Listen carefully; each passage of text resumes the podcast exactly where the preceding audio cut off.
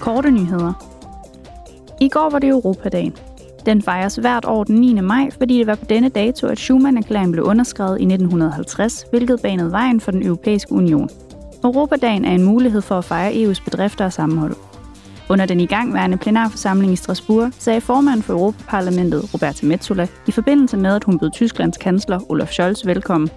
The fundamental pillars. De fundamentale ting, såsom håb, muligheder, frihed, demokrati og retsstatsprincippet, gør dette politiske projekt enestående. Vi kan ikke tage de ting, som vi står for, som vi har opnået og som vi stadig mangler at opnå for givet. Vi skal blive ved med at udvikle os. Evolving. Tysklands kansler Olaf Scholz drøftede sine holdninger til Europas udfordringer og fremtid med Europaparlamentets medlemmer.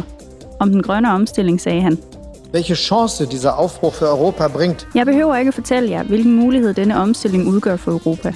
Det, der er vigtigt, er, at borgerne i vores lande også mærker dette i deres hverdag. Det vil altså ved, at vedvarende energikilder baseret på vandkraft bliver billigere i fremtiden. Ved at der er nok ladestandere til ellastbiler på tværs af EU. Eller ved at lovende nye arbejdspladser vil blive skabt i den allerede eksisterende energisektor eller i mikrochipindustrien. For det er her i Europa, at vi udvikler og markedsfører de teknologier, som hele verden har brug for i omstillingen til klimaneutralitet. Det er vigtigt, at vi er ambitiøse i vores formgivning af denne udfordring, mens vi samtidig sørger for ikke at lade nogen i stikken. Und dabei gleichzeitig niemanden zurückzulassen. Talen indgik i debatrækken Dette er Europa.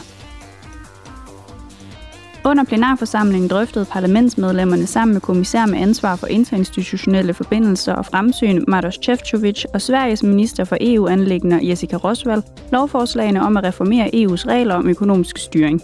I den forbindelse sagde Šefčovic, Public debt uh, has surged, and so have our investment. Den offentlige gæld er steget kraftigt, og der er brug for mere fart i vores investeringer i den grønne og digitale omstilling, sikkerhed og forsvar samt i modstandsdygtigheden i industriens forsyningskæder.